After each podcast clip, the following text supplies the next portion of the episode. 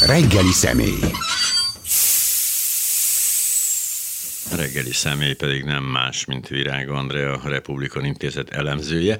Jó reggelt kívánok, üdvözöllek. Tegeződtünk már a múltkor, és most nem fogunk eh, magázódásba elveszni.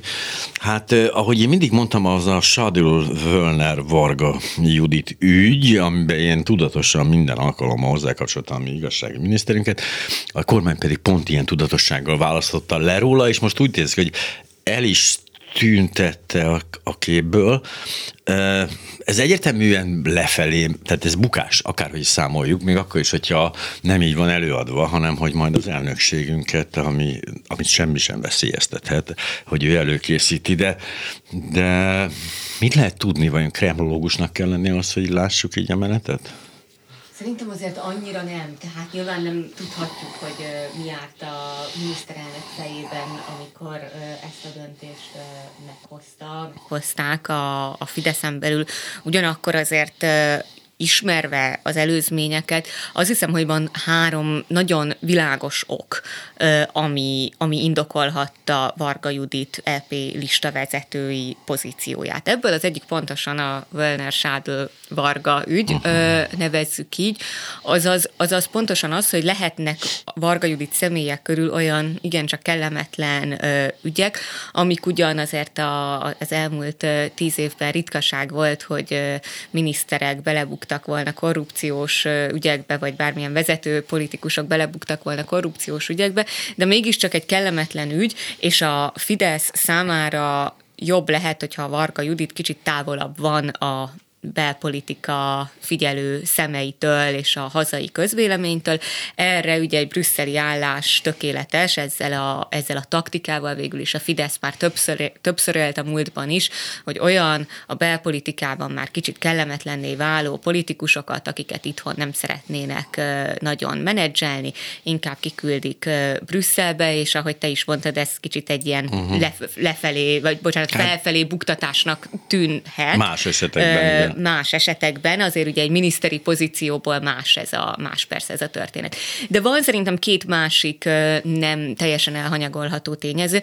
Az egyik az az, hogy Varga Judit persze a különböző uniós ügyekben, különösen ugye az uniós pénzek körüli vitákban aktív volt a korábbiakban is, és amit tavaly óta, a tavalyi áprilisi választások óta láthatunk, ugye van egy ilyen vagy volt, most már ez ugye kicsit kezd megszűnni egy ilyen szerepleosztása a kormányon belül. Ugye Navracsics visszatérésével ő lett a józsarú ebben a tárgyalási folyamatban, aki érti az Európai Uniót, érti a, tárgyalá- a tárgyalópartnereket, akiket a tárgyalópartnerek elfogadnak, uh-huh. mint egy hozzáértő személy, és aki azért egy kicsit visszafogottabban fogalmaz mind a tárgyalások állásáról, mind magáról az Európai Unió uh-huh. működéséről, és mellette Rozsa Zsarunak van bőven ö, ö, Szijjártó, maga Orbán Viktor és Varga Judit, akik ugye különösen nem a külföldre megfogalmazott üzeneteket mondják, nem azokat, amiket a tárgyaló partnereknek el akarnak juttatni, hanem ami a belpolitikának, a hazai választóknak és a saját szavazótábor feltüzelésére szól, és nyilván miközben persze arról van szó, hogy egy európai parlamenti képviselőt illetve képviselőket választunk, azért ez egy belpolitikai szerep, itt uh-huh. kell szavazatokat szerezni. Ilyen szempontból Varga Judit teljesen koherensen tudja tovább vinni azt, amit ő eddig is képviselt, és amit egyébként szerintem nyilvánvalóan várhatunk a Fidesz jövő évi EP per önkormányzati kampányától. A, a harmadik az a, a harmadik tényező, ami szerintem ebben szerepet játszik, és ez azért félig beddig persze csak egyelőre ilyen félinformációkra épül, de ugye talán egy-két hete Tarlós István is nyilatkozott arról, hogy szerinte Szent Királyi Alexandra lenne a legjobb jelölt a Fidesz számára főpolgármester jelöltként, ami ugye azt jelenteni, hogy miközben természetesen a Fidesz minden választáson Orbán Viktor vezeti, függetlenül attól, hogy ki a listavezető, ki a főpolgármester mhm. jelölt, stb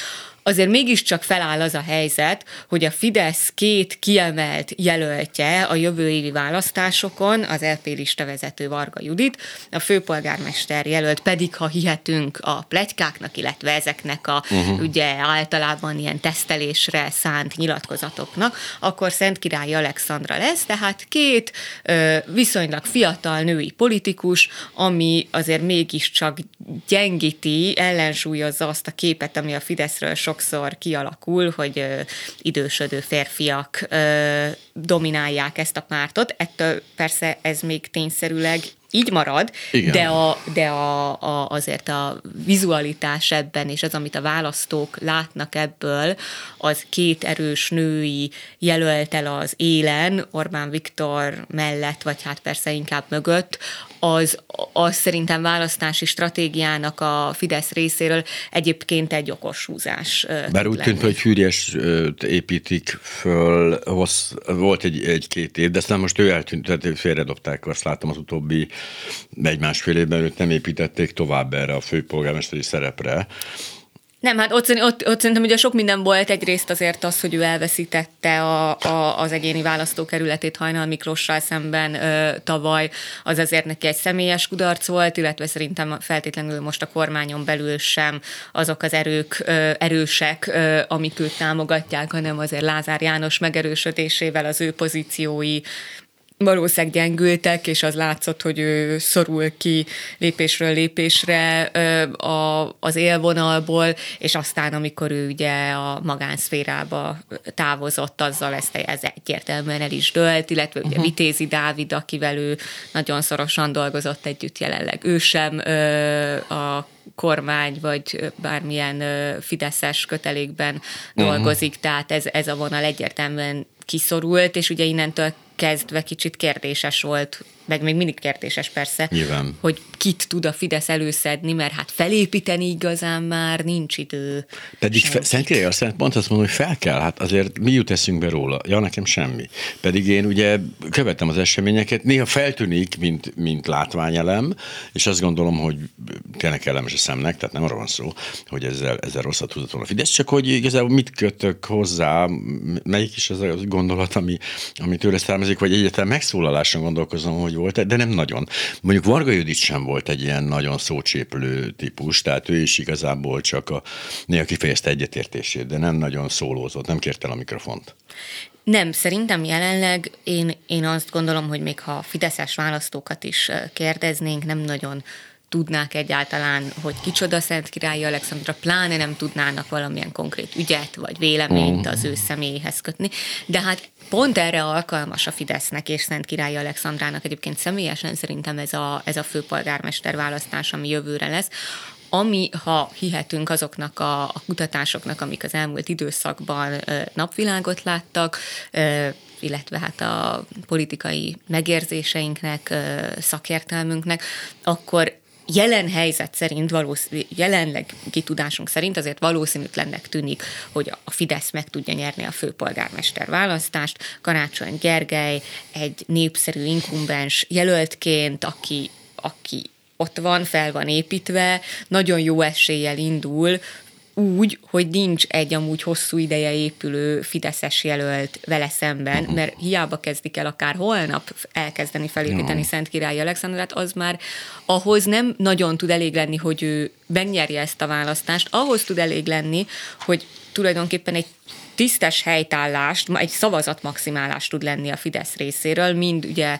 főpolgármesteri szinten, mind a kerületi szinten, ugye azt ne felejtsük el, hogy a főpolgármester jelöltnek van szerepe azért a budapesti kerületi eredményekben is, sokszor a főpolgármester jelölt személye húzza a polgármester jelölteket, helyi egyéni választókerületi jelölteket, tehát azért komplikált ez a kérdés. Másrészt alkalmas arra, hogy az az ő politikusi személye ebben megépüljön, válasszon magának egy, egy karaktert, ügyeket, amiket képvisel, stb. stb. Tehát hmm. ez arra, hogy ő ha nem is 2024-től Budapest főpolgármestereként, de egyébként utána valamilyen a mostaninál fontosabb pozícióban ö, legyen, arra egy jó ö, építkezés jól meg tud ágyazni ez a jövő évi kampány. Kerületi szinten nézte a Republikon valahogy, hogy hogy teljesítenek az ellenzéki polgármesterek? Mert én próbálkoztam magamba egy össze, összerakni a képet. Nyilván a kül, külkerületekben nem vagyok egészen biztos, de azért, azért kirajzolódik egy kép, hogy hát valaki élt ezzel a lehetőséggel, valaki meg így úgy érzem, hogy nagyon, nagyon-nagyon elengedte azt a dolgot, vagy, vagy rossz irányba vitte, és reménytelennek tűnik a újraválasztása. Hát pontos kutatásaink Aha. sok kerületről nincsenek, tehát kutatási adatokat uh-huh. igazából nem tudok ismertetni, ugyanakkor azért egyetértek, nagyon vegyes a, vegyes a kép, szerintem sok szempontból. Egyrészt olyan szempontból is, hogy hogy tényleg vannak kerületek, és akkor azért szerintem itt nyugodtan meg lehet nevezni, akár mondjuk a hatodik, akár a második kerületet, eh, ahol első ciklusukat eh, töltő polgármesterek, eh, Sopron, illetve őrsi polgármester eh, láthatóan azért eh, jól teljesítenek, és eh, a visszajelzések alapján uh-huh. népszerűek a, a kerületükben, akár ugye Őrsi Gergelynél lehet gondolni arra a megnyert időközire is, ami szerintem nem az időközikből én nem vonnék le sok nem, de, de, de akkor is abból se, ha elvesztette volna, de abból, hogy megnyertem, még azért mindig jobban hogy még nem azon, le. azon körülmények között is, amik voltak, megnyerte, ja. ott, ott a, az időközi választást az ellenzék azért talán valamit mutat Örsi Gergely megítéléséről is. Na, ott lakom, és látom, hogy polgármesterként viselkedik. Tehát ez egy furcsa dolog, de hogy igen, tehát hogy megyek, és akkor hogy ott van, vagy igen. valami történik, vagy látom, hogy valami lesz. Tehát ez az elég fontos, hogy, és ezek, ezek nem ilyen patyomkén dolgok, hanem létező dolgokat csinál. Hatodikban ugyanezt tapasztalom, és akkor ezzel így be is fejeztük a sikeres kerületek felsorolását. Nem, nem, persze nem. De az szerintem kétségtelen, hogy, hogy talán ők ketten emelkednek ki olyan szempontból, uh-huh. hogy talán ők, ők leginkább akik, akik egyrészt egyértelműen eldöntötték, amikor hivatal amikor hivatalba léptek, hogy ők tényleg polgármesterek. Nem foglalkoznak nagyon nagy politikai ügyekkel, amikor nem kell. Ugye Őrsi Gergely is, ha, ha most maradunk a második kerületnél, egyébként én is ott lakom, úgyhogy azt én is közelről, igen, mert azt, azt közelről szemlélem. Szerint, igen. Ö, ugye ritkán szólal meg olyan kérdésekben, amik túlmutattak ö, egyes helyi kerületi ügyeken, mondjuk a postabezárások voltak ilyenek, amik uh-huh. ugye országos ügy is volt, de volt kerületi következménye, abban ugye viszonylag ö, egy karakánabb pozíciót ö, vett fel, tárgyalta a kormány képviselőivel, de sok más ilyen ügyet ugye nem tudnánk ö, felidézni, és ez szerintem ellenzéki polgármesterként, újonnan megválasztott ellenzéki polgármesterként egyébként tényleg nem lehet egy egyszerű feladat, pláne úgy, hogy a ember mögött sokszor még pártok is vannak, amik meg akarják uh-huh. mondani, hogy mit kell csinálni, eldönteni, hogy, hogy a, az adott politikus polgármester, egy polgármesteri pozícióban mennyire csak a helyi ügyekkel foglalkozzon, és tényleg egy ilyen százszázalékos helyi harcos ö, karaktert vegyen fel, vagy mennyire kell egy egy ilyen ellenzéki karakter, ami inkább szól a pártpolitikáról, országos politizálásról, és szerintem ők ketten, Soproni Tamás és Őrsi Gergely azért ilyen látványosan, talán azért ők az ilyen kiugró szereplők ebben, mert talán ők ketten, akik nagyon egyértelműen eltávolodtak a pártpolitikától, és tényleg ö, egy ilyen függet, szinte független polgármesteri pozícióból ö, szeretnének ö, működni. Nyilván, ahogy jönnek a választások, szükségük lesz a pártok támogatására, tehát azért ez nem így van. Ö, minden esetre azért tényleg nagyon vegyes ilyen szempontból is a helyzet, és olyan szempontból is szerintem azért érdekes lesz a jövő évi önkormányzati választás, hogy van főleg egyébként a külső pesti kerületekre igaz ez, hogy a, a, azt a múlt évi választások után viszont egy elemzésünkben ö, egyértelműen be tudtuk mutatni, hogy az elmúlt években választásról választásra egyre rosszabbul szerepel az ellenzék a lakótelepeken. Persze minden lakótelep azért nem, nem ugyanolyanok, tehát mondjuk más a kelemföldi lakótelep, mm. ö, ö, meg ö, Csángó utca és 13. kerület, vagy a Havanna. Igen. igen, tehát hogy azért nem, nem, ez nem egy ilyen teljesen általános állítás, de azért mondjuk a külső pesti kerületek lakótelepeire, vagy a pesti kerületek lakótelepeire általában igaz az, hogy az ellenzék egyre rosszabbul ö, teljesített az elmúlt időszakban ö, ezeken, a, ezeken a részeken, a Fidesz pedig ennek megfelelően egyébként erősödött. Tehát az a mitosz, hogy a panelprolik, ugye a Bajer Zsolt által megfogalmazott panelprolik miatt van az MSZP, akkor éppen az MSZP hatalmon, az fordult. Ez szerintem a, nincs, tehát ez nincs már tulajdonképpen így, szerintem ez már nincsen. A, a, a, a, a panel lakók egyre inkább a Fideszre szavaznak az elmúlt időszakban. Persze ez egyelőre egy trend, meg is fordulhat persze bármikor, de ha ez folytatódik, és én nem látom egyébként, hogy ne folytatódna, ahogy egyébként persze az ellenkezője megtörténik a budai ö, polgári kerületekben, uh. ahol régen a jobb oldal volt erősebb. Sőt, most a miép és a, a, szél, a szélső jobb oldal volt egészen erős ezekben a kerületekben, most meg sima ellenzéki győz. Én, nagyon, én a második kerületen így nagyon szerint úgy azért kerekedett a szemem, én ezt nem tippeltem volna, mint hogy a várat se egyébként. És érdekes módon pont ezeken az emblematikus helyeken fordult meg a dolog. Az, hogy a, az, hogy a lakótelepek népe egy, egy fordulat alatt van épp, az, az összefügg ugyanazokkal, mint a végeken, amiket látunk? Tehát, hogy a Fidesz szavazta, miért kire kellett volna, vagy lehet másra is? Tehát a, az információ hiányhoz köthető, vagy ez valami, vagy, vagy eltaláltak valami hangot ott, a, vagy szóval mi lehet az oka ennek igazából? Mert ugyanazt olvassák, ugyanazt nézik. Őszintén szólva nagyon nehéz, szerintem nagyon sok minden lehet mögötte. Egyrészt lehet egy ilyen típusú a politikai érdeklődésben való különbség, amiből adódik, hogy valaki mennyire ö, diversifikálja, hogy ö, milyen ö, hírcsatornákból ö, tájékozódik, de én azt gondolom, hogy, hogy, hogy inkább talán egy anyagi uh-huh. oldala lehet a háttérben, hogy sokszor azért a, a, a, a külső pesti kerületek lakótelepein lakó budapestiek kevésbé jómódúak, mint a második, tizenkettedik első kerületben, vagy akár a tizenegyedik kerületben ö, lakó ö, társaik, és a Fidesz ugye pont ennek a társadalmi csoportnak adja meg a biztonságérzetet. És erről lehetne vitatkozni, hogy ez mhm, valós vagy de nem. ez izgalmas, igen. De az, hogy van egy ilyen percepció,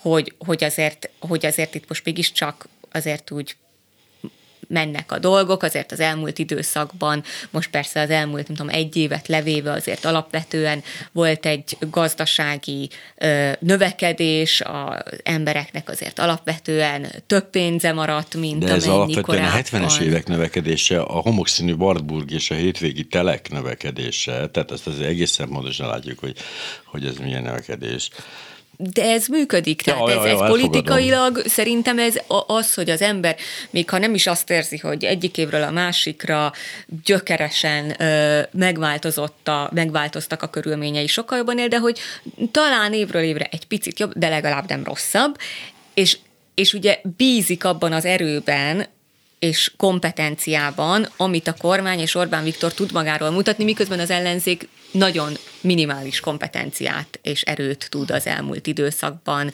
ö, felmutatni. Tehát szerintem ez egy olyan típusú társadalmi csoport, ami, ami ezt a fajta biztonságot, legyen szó anyagi, legyen szó egyszerűen a stabilitásról, legyen szó a háború esetén. Ugye a... Legyen szó egyszerűen csak egy, egy verbális biztonságról, tehát hogy a, igen.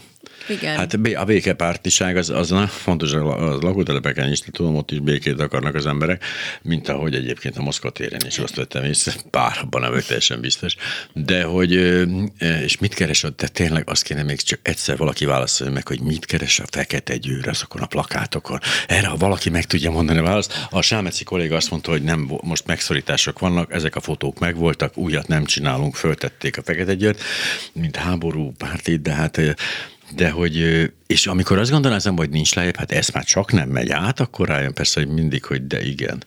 Viszont ha egyéb, a, a, mindazok számára egyébként fogalmas nincs, hogy kivel beszélgetek, szóval megmondom, hogy Virág Andrával beszélgetek, a Republikon Intézet stratégiai igazgatójával, milyen elemzőt mondtam az elején, ezért elnézést kérek, de bocsánat, hogy, de hogyha az ellenzék szóba került, hát a, a, a magyar kétfarkú kutyapárt én sose titkoltam, a, hogy én már a második ciklus óta vagyok meggyőződéses és meg, megszállott kétfarkú kutyapárt szavazó, sok-sok minden ok miatt, de hogy beérett, úgy néz ki, beérett a vetés. Tehát én azt mondtam, hogy nem baj, elveszik a szavazatom, nem baj, majd nem fog. És akkor most lehet, hogy tényleg nem fog. Már nem most a, a önkormányzatira gondolok, hanem majd csak a következő rendesre. Hát szerintem minden eddiginél kisebb az esély rá, hogy, hogy elveszik a, a szavazatod, mint korábban. Én, én ugye olyan kutatások, amik a, amik a kétfarkú kutyapártot a parlamenti küszöb fölé mérték, korábban is voltak. Uh-huh. Tehát ez persze önmagában nem egy újdonság, bár egyébként, ha most csak a mi kutatásainkat nézzük, nekünk nem nagyon volt, tehát a küszöb környékén, mondjuk 4%-on mértük már a, a kétfarkú kutyapártot, a küszöb 5%-on, 6%-on még nem. Tehát nálunk is látok egy ilyen változást, de persze ez a 1-1 százalékpont, ezek hiba határok, tehát ezekről Nyilván. felesleges tényleg ezekből nagy ö, ö, következtetéseket levonni. Ugyanakkor én korábban mindig azt mondtam, amikor láttunk egy olyan kutatást, ahol a kétfarkú kutyapárt mondjuk 8-9 százalékon volt, ugye ilyenek is voltak korábban is, hogy persze egy kutatásban sokkal könnyebb azt mondani, hogy én a kétfarkú kutyapártra fogok szavazni, mert elegem van a, mert ellenzéki, vagy a Fidesz, a Fidesz nem, ö, szélső jobb oldal, vagy még szélső jobb oldal, a mi hazánk nem, ö, de az ellenzékből az embernek elege van, akkor ott a mi hazánk, ö, vagy bocsánat, kutyapárt, a kétfarkú kutyapárt, amit egy kutatásban könnyebb mondani, mint amúgy az urnánál ténylegesen behúzni azzal a tudattal, hogy elveszhet az a uh-huh. szavazat, és ugye általában azért, akik azon gondolkodnak, hogy kétfarkú kutyapárt, vagy nem, vagy nem minden esetben, de azért sok esetben ugye a politikát aktívan követők, Igen, tehát tudják, olyanok, hogy akik az, elgondolkodnak. Hogy igazából az ellenzékre kéne, mert ez az egy szavazat is számíthat, és tényleg erőnek erejével kellett így magamat is mindig így visszatartanom a szakadék széléről, de hogy logikus, igen. Igen, és szerintem sokan voltak, akik nem tartották vissza magukat ja, nyilván, a nyilván. szakadék széléről, hanem persze ugye több lehetőség ö, ö, van, de, de azért én nem gondolom, hogy a kétfarkú kutyapárt szavazótábora egy az egyben hozzáadható lenne a, amúgy a, a establishment ellenzékhez, ezt amúgy én nem gondolom, de nem. egy része persze olyan, akik, akik ingadoznak, hogy, hogy egyik vagy másik. És szerintem jelen helyzetben, ahol persze még van majdnem egy év a választásokig, de nem látjuk, hogy, a, hogy az ellenzéki pártok amúgy nagyon magukhoz térnének, nagyon találnának kiutat abból a, abból a gyászból, amiben még gyászmunkából, amiben szerintem még mindig vannak a 22-es választások óta. Ebben a helyzetben a kétfarkú kutyapártnak szerintem egy sokkal jobb pozíciója van, hiszen nem lesz az ellenzéki pártok körül, főleg úgy, hogy ugye az, az LP választáson külön indulnak ők is, mm. nem lesz körülöttük egy, egy húzás, egy olyan dinamika, amiről az ember azt érezhetné, vagy hát az ellenzéki választó azt érezhetné, hogy na most ott az erő, mégiscsak érdemes rájuk szavazni, mert Mint számít. például 22-ben, igen. Igen. Ott igen, ott. De hogy én tényleg már annyit ugráltam az ellenzéki pártokon, igazából nincs, nincs is kedvem meg hangulatom se ahhoz, hogy különösebben elemezem ezt a teljesítményt, de, de az, hogy, hogy, hogy, hogy még mindig a sok alatt állnak, és hogy, hogy, hogy ez önmagában sokat elárul ezekről a pártokról, hogy tehát például az, hogy nem profik, az például egyértelműen. Tehát ilyen nincsen. Tehát elveszettem a választást, másnap már ugye teljes izével, messzérességgel állok bele a kampányba, és tolom tovább a dolgot. Nincs egy évet így nézni, szomorkodni, Istenem, hát mi történhetett, és akkor az egész, hogy a szerepek, hogy akkor most a Márkizaj létezik, vagy nem létezik, Gyurcsány nem létezik, vagy létezik, tehát ezek egészen döbbenetes, hogy vannak ilyen figurák, akiket így nem lehet hova tenni az egész történetben. Nyilván felesleges az ellenzéket okolni ezért az egész helyzetért, miközben ugye tényleg azért lássuk hogy Fidesz mindent azért most már épp a könyvkiadóknál tart, tehát hogy a leuralásban, de hát azért a kifejtett ellenállás mértékében azt gondolom azért talán lehetne még ott követelnünk valamit, vagy legalábbis elvárnunk, hogy, hogy azért néha mutassák, hogy élnek, hát mozduljanak meg, vagy valami végtagjuk, egy kicsit csináljanak így, de hogy itt azért igen, tehát itt többről van szó, itt én azt gondolom, hogy ez 2022-es választás után egy tehát meg, megszűntek, tehát így állnak és így rettegnek, hogy mi történhet még velük. Miközben ezek a brutális milliárdos belógatások, amikkel fenyegetik őket, hát ezek aztán erre is hatnak, hogy akkor izé, te, te, te, ellenzéki vagy, akkor büntetést kapsz érte. És Ja, tehát nem tudom. És persze ez megint ugye a kedvenc címem pont ugyan szintén a Magyar Nemzetben volt, ahol egyébként a megdönteni Putyin tímát című publicisztikát olvashatnak ma, hogy, a, hogy ellenzékváltó hangulat uralkodik, ami egy zseniális barom propaganda mondat, miközben egyébként azért van egy igazságtartalma, csak nehéz kivitelezni.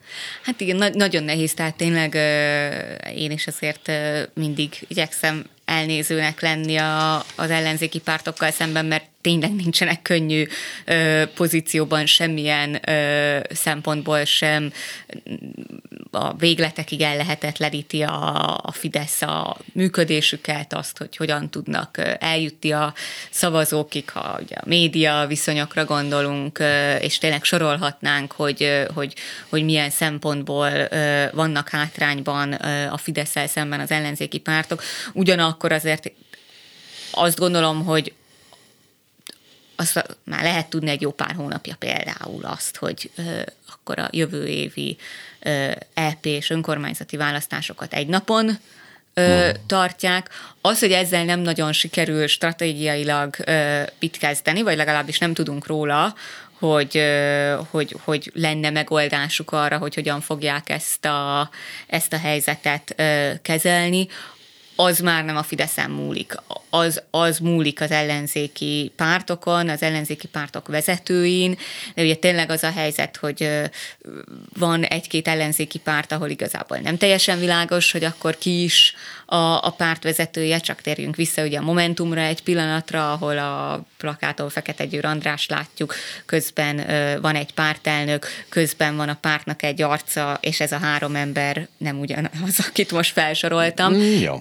Tehát vannak ráadásul ilyen belső problémák is szerintem, és nem csak a Momentumon, hanem más pártokon belül is, amik, amik már párton belül sincsenek megoldva, és hogyha párton belül nem világosak a viszonyok, akkor nem lehet a többi pártal sem Bár a választókkal ezeket. viszont furcsa, mert hogy akiket ismerek, jelentősen, tehát mondjuk egy 20 éve nálam fiatalabbakról van szó nagyjából, de hogy a Momentum, tök mindegy ki van elől arc, ők azt a fajta európaiságot, azt a fajta modernséget, azt a fajta kulturálisságot díjazzák, amit sugároz, tehát nekik az, az, az önmagában jelent valamit a Momentum, azt gondolják, hogy hát végre valami, ami olyan, mint egy európai párt, hogy nem a, nem a MSP utót pártja, nem a ezek, ezek a gémes kuta hímző, bajszos emberek, hanem valami, ami olyan, mint a bármilyen bárhol lehetne, Norvégiában vagy Franciaországban. Igen. És ez önmagában egy erős Igen, hatás. igen, igen.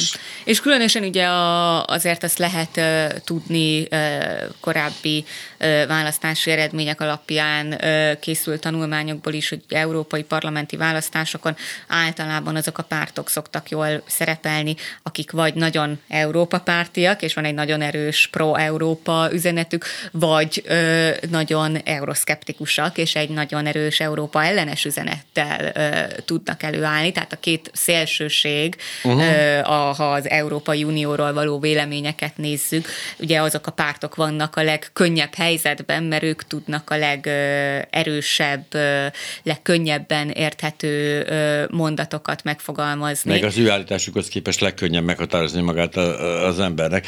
Nem is nevezem szélsőségnek egyébként a, a mondjuk az Európa párti, vagy az Európai Unió párti, vagy a, a de érthető azok. De mondjuk pont ez a furcsa dolog, hogy tehát elolvasva például a DK programját, én azt gondolom, hogy rendkívül közel állnak hozzám az elképzeléseik, és mégis van bennem valami olyan érzés, ami miatt nem vagyok képes rájuk szavazni, de ez legyen az én bajom, ezt már a pszichológusommal fogom megbeszélni, nyilván nem politikai okai vannak, de hogy érdekes módon ugye a DK azt hiszem nem vállalja magát, ugye nem liberális pártnak hívják magukat, ők egy kőkemény hardcore liberális programmal indulnak, alapvetően az lennék magam is, de mégis ilyen valahogy elbizonytalantalan az egész káoszban. Tehát, hogy hogy minden egész eltörött, mondanám fél, fél, fél egyik szemem sír, másik nem módon, hiszen az a fajta viszonylag világos rend, ami egyébként létező MSZP-SZDSZ koalíció idén létezett, akkor még valahogy felrajzolódott ez a dolog a térképre. Megszűnt a jelentőség azt hiszem a baloldaliságnak ebben az egész fejezetben, vagy legalábbis jobb középpártok gondolják magukról, hogy baloldaliak főleg.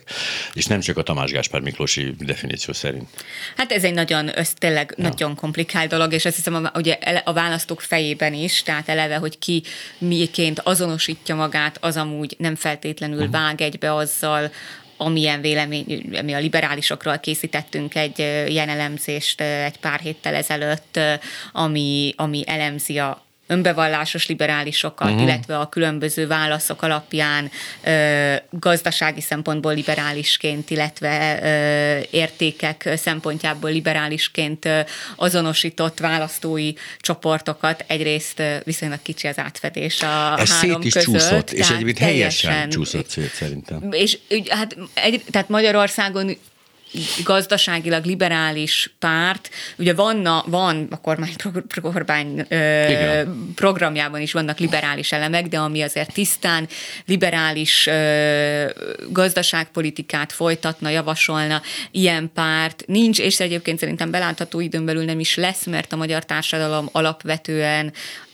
gazdasági szempontból, vagy az állami szerepfelfogás szempontjából azért egy baloldali társadalom elvárja azért a, a, az állami újraelosztást, az állami szolgáltatásokat, egészségügy, oktatásügy területén, miközben persze ez nem feltétlenül valósul meg, és kimenekülnek a magánszektorba, de ez más kérdés, attól még az elvárás, uh-huh, hogy, igen, hogy igen. ezeknek ingyen működnie uh-huh. kell. Ez azért a magyar társadalomban, hát nem kis részt egyébként azért a, a szocializmus öröksége miatt megvan, tehát tényleg nagyon elválnak ezek, és hogy, hogy, hogy ezek az értékek hogyan, vagy világnézetek hogyan jönnek össze, és például a DK-nál ugye egyrészt láttuk a Momentumot, akik ugye megjelenésükkor ugye rögtön az volt, hogy nem, tehát hogy nem hajlandóak ilyen címkéket választani, uh-huh. mert hogy ugye csak rosszul lehet kijönni a, a dologból, volt szerintem mögött a gondolkodás mögött. Igen, nyilván. És ott a DK,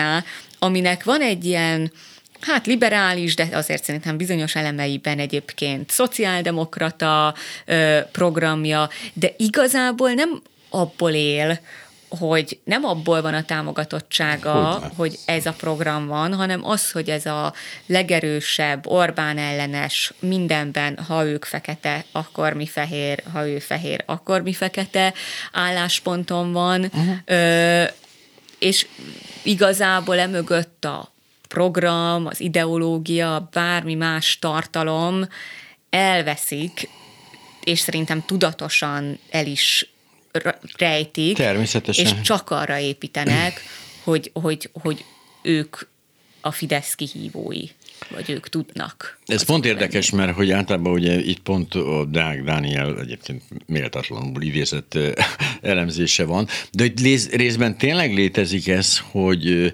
hogy nem csak nekem, szerintem mindenkinek, tehát most már tudjunk mindent Orbán Viktorról. Én esküszöm, én nagyjából már, én már előre tudom következni.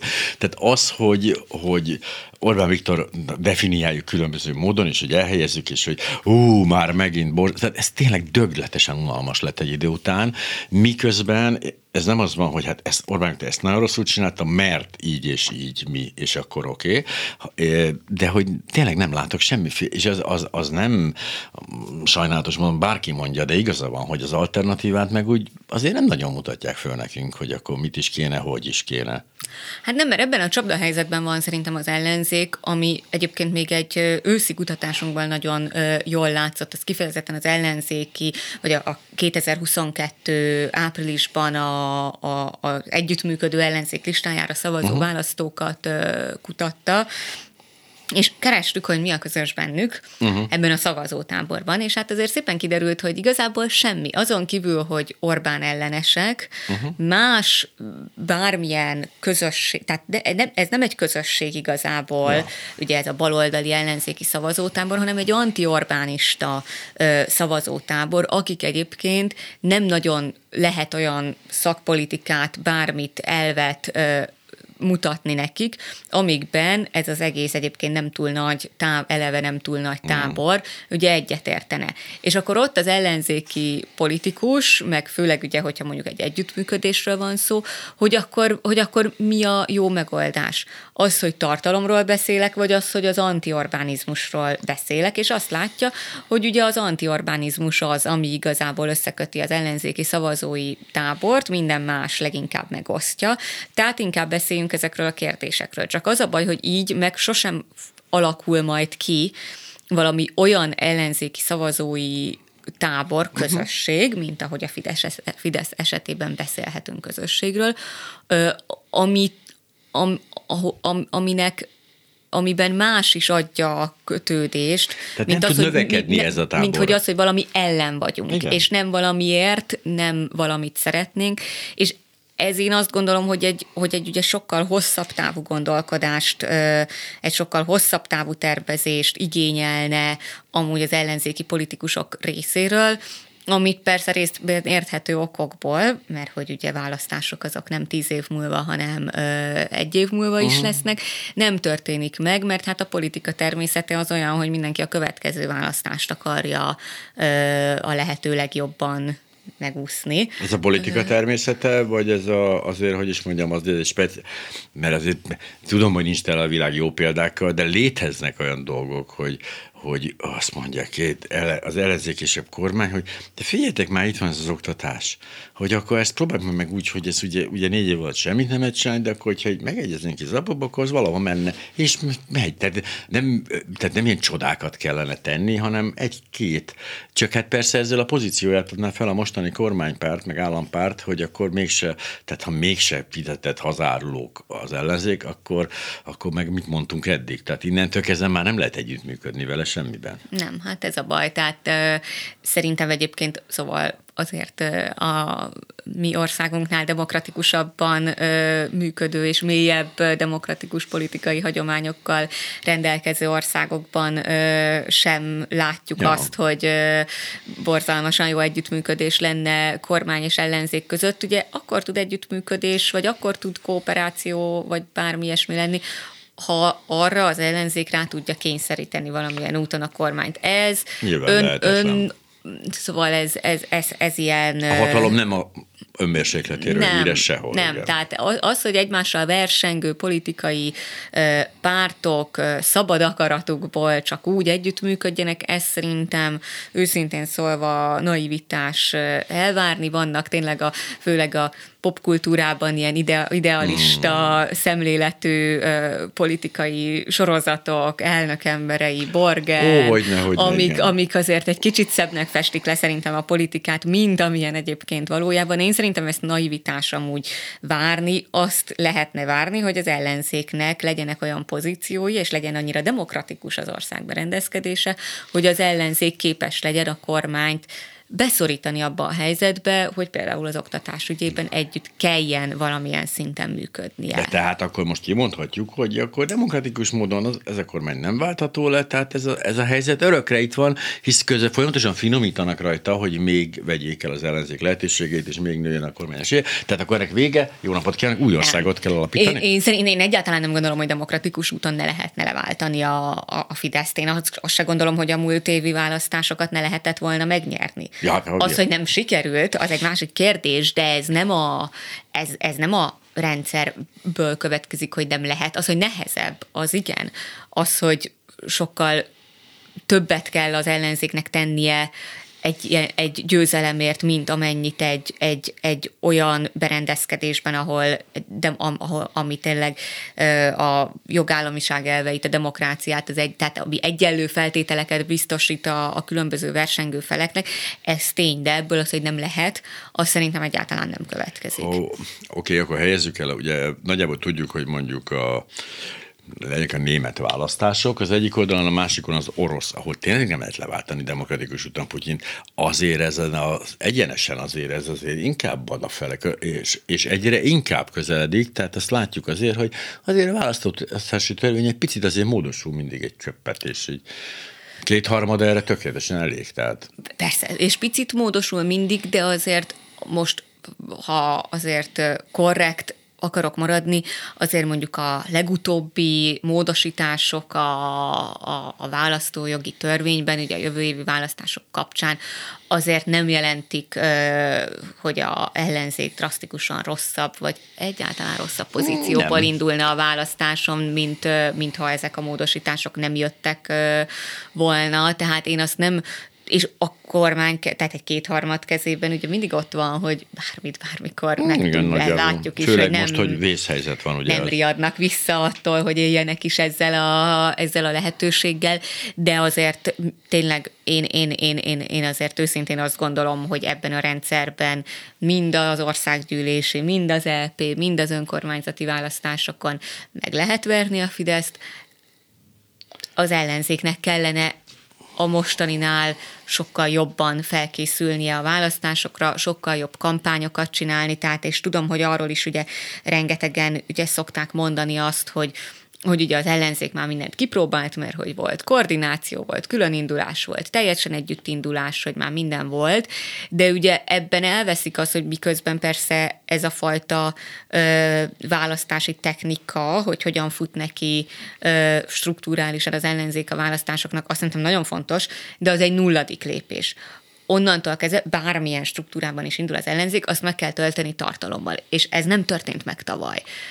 Tehát Hát igen, de hogy mondjuk az a folyamat azért a szemünk előtt zajlott, hogy az értelmiség kivonult a politikából. Kutatóintézetekben és civil szervezetekben vannak a szakemberek, akik tenni akarnak és tudnának is tenni valamit, és a politikában úgynevezett politikusok, ez a Fideszben is lezajlott, igen. tehát ugyanúgy az értelmiségtől megszabadult, bár meghagyott egy think legalább középen, egy sajátot, hogy azért tudjon valakitől kérdezni de hogy, de hogy ez a legijesztőbb az egész folyamatban, hogy egy olyan országban, ahol mondjuk Kis Jánosok, meg TGM ültek a parlamentbe, most így oda nézünk, és azt hogy Jézus Mária. Tehát, hogy nem is várunk tőlük semmit. Ezért lettek egyébként a civil szervezetek szerintem ennyire ellenfelek, meg ellenségek, meg hirtelenézik, mert hát oda sűr, igazából ők jelentik a veszélyt, amikor a saját törvényeiket betartatják a kormányra, amire az ellenzék nem képes, de ők legalább megpróbálják. Tehát innen kezdve inkább nekem van igazam, hogy hát pedig le lehetne váltani demokratikus úton ezt a ezt a kormányt, ha nem ez az ország lenne, nem ezzel az ellenzékkel, és nem ezzel a, a kormányjal. De minden, tehát ez a gömb alakú csirkékkel légüres térve már nagyon jól sikerült a kísérlet, így sajnos a többieknél még nem működik. Én, de én mondjuk túl pessimista vagyok nyilván, és cinikus, mert hogy, mert hogy tényleg fáj ez a történet, de de ez, ez egy trend, tehát, hogy német szilárdok jönnek be a, a, a, a politikába, és akkor nem tud mit kezdeni az ember, csak azt mondja, hogy ah, ez igen.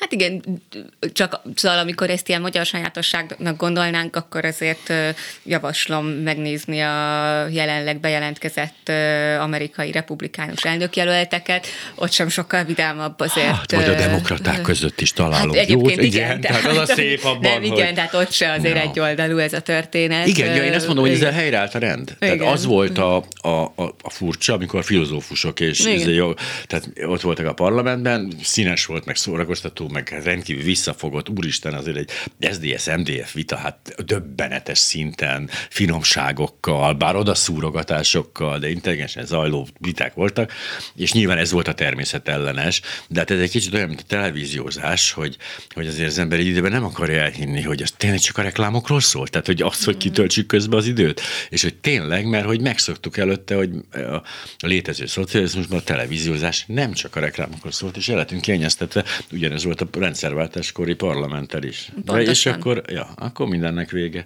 Meneküljön ki, merre lát. Tehát hogy tudnék hozzá.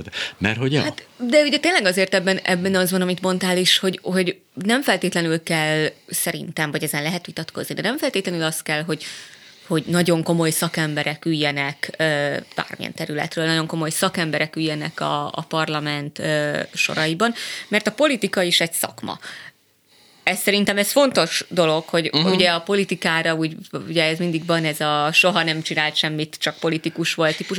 A politika azért az egy nagyon kemény szakma, aminek megvannak a, a saját, aminek megvan a saját logikája, megvan a saját tanulási mechanizmusa, előrejutási mechanizmusa elvileg. Nem mondom, hogy ez minden pártban uh-huh. például ugye így működik, de, de azért ez egy szakma.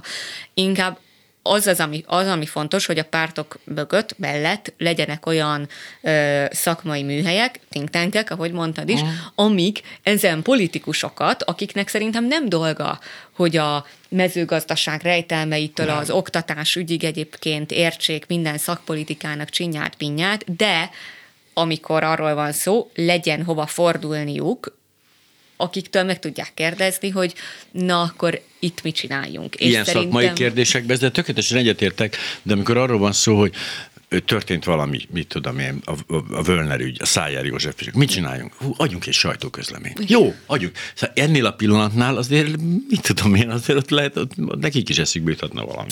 Igen, ezzel egyetértek. Sajtóközleményekkel, egyébként én mondtam, hogy sajtóközleményekkel vagy feltartott világító telefonokkal lehet leginkább leváltani Orbán Viktort, még nem tudom melyik a hatásosabb, de egyre ezt a kettőt próbálták ki még csak ki. Na jó, egy picit azért térjünk rá erre, de mert hogy nem véletlenül említettem, ugye Deák Dániel, másodszor is már, ugye ezt nem is tudom, mi történt ma velem. De ugye itt beszéltünk az Orbánozásról, meg beszéltünk azzal, hogy ugye azt állítja, hogy külföldről kapnak finanszírozást, nem egy abszurd, de azért beszéljünk erről néhány szót, mert ugye ez most ez van éppen mindenhol, éppen jelenleg is címlapokon, hogy hogy hogy sikerül ezt megoldani, hogy egy olyan egyébként teljesen összecsengő helyzetben, miközben ebből a bizonyos pénzekből, amit civil szervezetek kaptak a, a bizonyos alapítványtól, hogy ezek kampány, kampánypénzeknek minősülnek, miközben a másik oldalon látjuk ugyanilyen hasonló civil szervezetek, a közpénzek mennek, de hogy ez így átmegy, vagy, ez, vagy, vagy nem igazán ugyanaz a dolog? Szerintem átmegy. Ö, nehéz tudni szerintem még jelenleg, mert nem ismerjük az ügy minden részletét, hogy mennyire ugyanaz, mennyire nem ugyanaz. Ö, nem néz ki jól. Ö, én annyit ja, nem, nem. tudok azért egészen határozottan ö, mondani, és ugye ez már egy hosszabb ideje húzódó kérdés, hogy pontosan honnan is volt ez a pénz, hogyan volt ez a pénz, ki tudott erről, ki nem tudott erről, mi történt ezzel a pénzzel, és ugye ezekről a kérdésekről egyenlőre azért ö, ellenzéki szereplőktől, vagy érintett szereplőktől azért nagyon világos és meggyőző magyarázatot viszonylag keveset, vagy hát leginkább nem hallottunk. Tehát Szerintem nem tudják egyébként. A megkérdezettek hát nagy a, része nem, nem tudja. Szerintem sem egyébként. Ja. Tehát én nekem ez a magánvéleményem, hogy de nem tudjuk, tehát pont ez a baj, hogy fogalmunk sincs igazából politikát viszonylag közelről figyelő uh-huh. emberekként, hogy erről tényleg ki tudott, ki nem, kit kell akkor valójában erről az ügyről megkérdezni, hol lehet választ kapni ezekre a kérdésekre, és igazából hónapok óta hát egy picit ilyen mismásolás megy ebben az ügyben, és ez az, ami szerintem végképp sokat árt az ellenzéknek, mert ha erre lenne egy egyértelmű válasz, hogy akkor ez történt, onnan volt, itt vannak a papírok erről, ott az utalás, nem tudom, akkor ez egy tiszta ügy lenne. Ettől még persze a Fidesz ezt használhatná nyilván, kommunikációra. Nyilván. Lásd városháza, majdnem eladása. De, hát hogy ne, szóval, hogy azért láttunk már olyat, hogy a Fidesz kommunikációs kampányának valóság alapja nem sok volt, ez nem szokta zavarni a, a, a kormánypártot, de ebben az esetben ugye attól nagyon ö, más ez a, ez a helyzet, hogy egyrészt a Fidesz tudja kommunikációs ö, eszközökre használni, tökéletes, ö, másrészt az ellenzék még csak nem is tud érdemben reagálni és válaszolni erre az egész ügyre, és, és azért Szóval, hogyha, hogyha azért itt a kampánypénzek körül ö, voltak problémák a, az ellenzékkel, miközben ugye az ellenzék ö, azért ugye sokszor pont a forráshiányra hivatkozik, uh-huh. ö, ugye pont ezért kérnek adományokat ö, ugye a támogatóktól, azért ugye ez egy olyan kérdés. Ahogy a Fidesz is egyébként, hát, ja, adomány. Ö, azért ez egy olyan kérdés, ami, ami tudhatni ö, a, az, akár az ellenzéki szavazók véleményére is, tehát ez, ez, ez ilyen szempontból Igen, igen kicsit a kormánypárti szavazók oldalán ugye az van, hogy hát ha addig jó, még Lázár János viszi haza, legalább nem a kommunisták lopják el. Nyilván az ellenzéki szavazók alapján is azt mondják, hogy na jó, hát legalább valahonnan kaptak valami. Jó, egy kicsit szürke, szürke zónának tűnik, meg hogy hogy ez az elosztás, meg hogy az ugye az, az na jó, de hát de legalább ugye hát ellen, ellensúlyozzák azt az ületes közpénzköltést, amit a, a kormánypárt csinált. Tehát nem valószínű, hogy ezen bukik meg a dolog, de hogy egyáltalán elkezd dolgozni a, a fejünkben ez a történet, egyáltalán hajlandók hogy végig gondolni, ebből látszik, hogy nem vagyunk rendes, elkötelezett ellenzéki szavazók, és hát ez sajnos így is marad egy darabig, ha még az ember az épeszét és a függetlenségét próbálja megőrizni ebben a egészen furcsa buliban. Hát azt kell, hogy mondjam, lejárt az időnk, és hát a búcsúzásnak most már nem elhibázott Virág Andrea a Republikon Intézet stratégiai igazgatója volt a vendégünk. Nem mondanám, hogy minden kérdés sikerült érinteni, mert engem érdekel, de ezt nem is lehetne túl hosszú ahhoz a túl hosszú az a lista. Nagyon szépen köszönöm, hogy itt voltál. Én is köszönöm Ennyi szépen. volt már.